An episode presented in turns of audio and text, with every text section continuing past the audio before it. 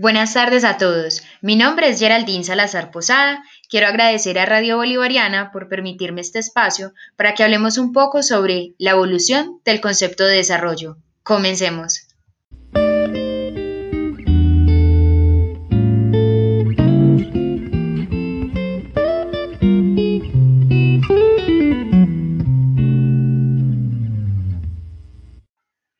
Vinuesa, en el año 1998, comparte su publicación Derechos Humanos y Derecho Internacional Humanitario, Diferencias y Complementariedad. Ambos tipos de derecho tienen principios y características propias de un sistema integrado de normas. Se encargan de la protección del individuo frente a actos arbitrarios del Estado, aquellos que puedan causarle sufrimientos innecesarios. Hay que dejar claro que los derechos humanos están relacionados con el goce de las libertades y garantías individuales del ser humano, es decir, su bienestar y protección en general.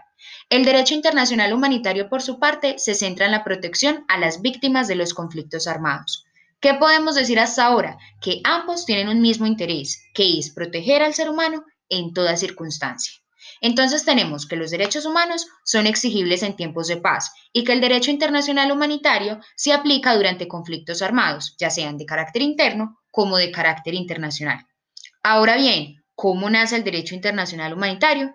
Como un movimiento no politizado, es decir, toma distancia de las corrientes del pensamiento político en general. Para que hagamos una idea de este derecho, mencionemos algunas categorías. Por ejemplo, los heridos y enfermos en el campo de batalla, los náufragos, los prisioneros de guerra y, debido a la Segunda Guerra Mundial, la población afectada por conflictos armados. Fue en 1968, en la conferencia de Teherán sobre derechos humanos, que se comenzó a hablar de derechos humanos de los conflictos armados. Ahora, ¿qué pasa con las personas que no encuadran dentro de categorías especiales de protección? De todas formas, son amparadas por normas residuales que se aplican también sobre la base de la no discriminación.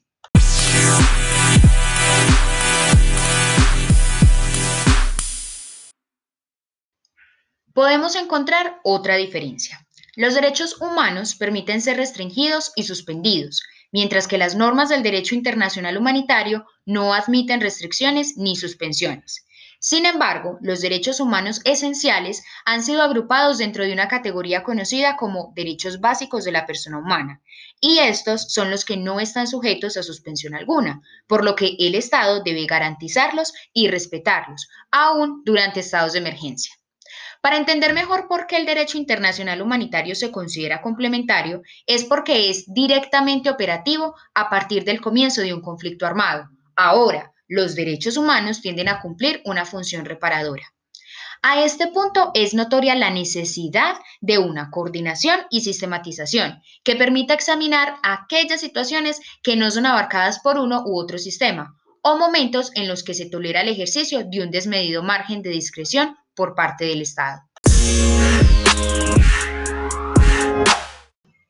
Sergio Boisier se pregunta, ¿y si el desarrollo fuese una emergencia sistémica?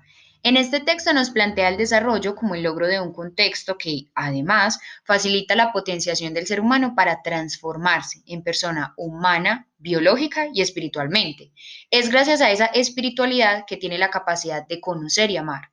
También nos menciona otros autores, uno de ellos es Furtado, quien en 1982 mencionó que el verdadero desarrollo es principalmente un proceso de activación y canalización de fuerzas sociales. Es un proceso social y cultural y solo secundariamente económico.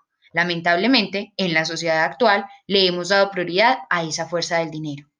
Esta definición es una de las muchas que se pueden encontrar sobre el desarrollo enfocado en el ser y no en el tener. Cotidianamente solemos confundir el concepto y asignarle sinónimos que no le corresponden. Por ejemplo, crecimiento, el cual es visto más desde lo material, mientras que desarrollo es intangible. No es posible lograr ese desarrollo a través de sumas. Hay que tener en cuenta cada una de ellas para encontrar el verdadero significado. El gobierno nos ha mostrado un concepto de desarrollo que se puede clasificar en agua, energía, transporte, construcción de viviendas, escuelas, hospitales y demás. Pero estos puntos en sí no son desarrollo, son necesidad. Algo que cuesta mucho y que realmente aportaría al desarrollo es construir una sociedad de confianza que por tanto tiempo ha estado enmarcada por lo contrario. La idea de Boisier es mostrar el desarrollo territorial como una propiedad emergente, lo cual es una propuesta contraria a la práctica corriente de políticas y planes del desarrollo. El desarrollo hay que replantearlo desde la complejidad, en un marco humanista y constructivista. Esa es la propuesta del autor.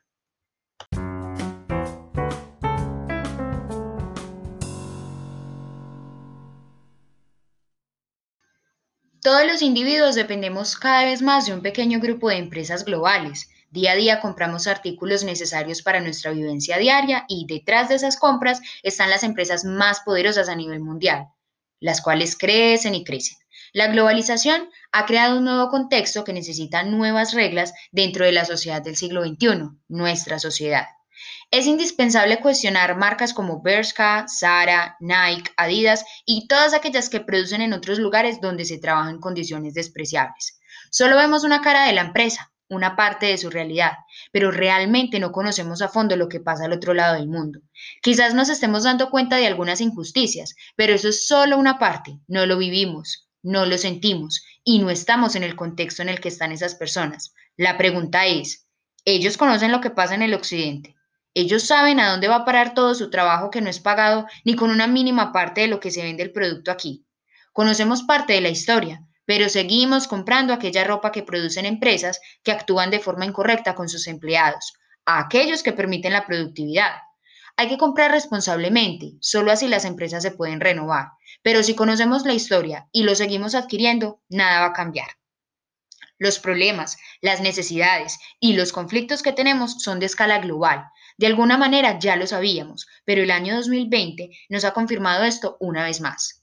Por lo tanto, la discusión se debe centrar en qué reglas del juego podemos compartir todos aquellos que habitamos el planeta, construir nuevas formas de organizar la sociedad con el fin de beneficiarnos todos. Espero que nos encontremos en una próxima oportunidad. Estaré atenta a todos sus comentarios y preguntas. Que tengan una feliz tarde.